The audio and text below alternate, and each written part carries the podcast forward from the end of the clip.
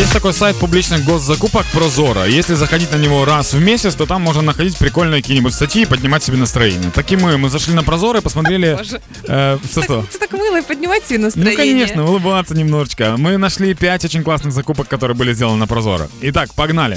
Э, Дегтяревский профессиональный аграрный лицей Черниговской области закупил одну пачку ванильного сахара стоимостью в гривну 40. Я допускаю, що аграрний ліцей закуповував це для їдальні.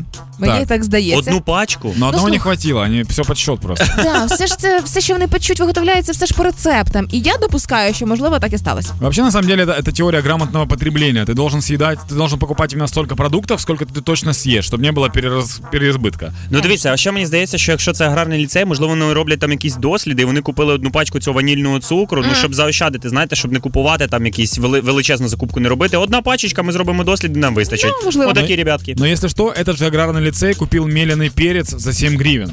А Знаєш, можливо, Ого. що відбувається в цьому ліцеї? Е, як хлопчик-відмінник, ось йому кажуть, що робити, і він робить все ідеально. Так само цей аграрний ліцей. Дізналися про прозо- про прозоро, все на прозоро.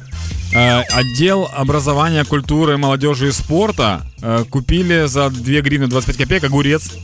Один Ну да. Один огірочок. П- У них будут, может быть, соревнования. Ну, если что, то 90 грамм весит огурец. Ну, ви Чтобы- знаєте, це, це може бути чревато, тому що огірочок може бути гіркенький. А як м, попробувати спочатку треба, а потім Да, купляти. это, это риски. це на пробу. Це ризики. Це ті люди, які на ринку, коли купуєш черешню, 50 копійок за пробу, да? Да, да, да, да, да, да, да. Это люди, которые вырезают треугольник арбуза перед тем, как его взять. Хорошо, ну тоді літо не пройшло просто так. Е, і в Сокиринському професійному аграрному ліцеї, де купили лимон, 160 грамів лимону, очевидно, на кілька бокалів мохіто за 7 гривень 68 копійок.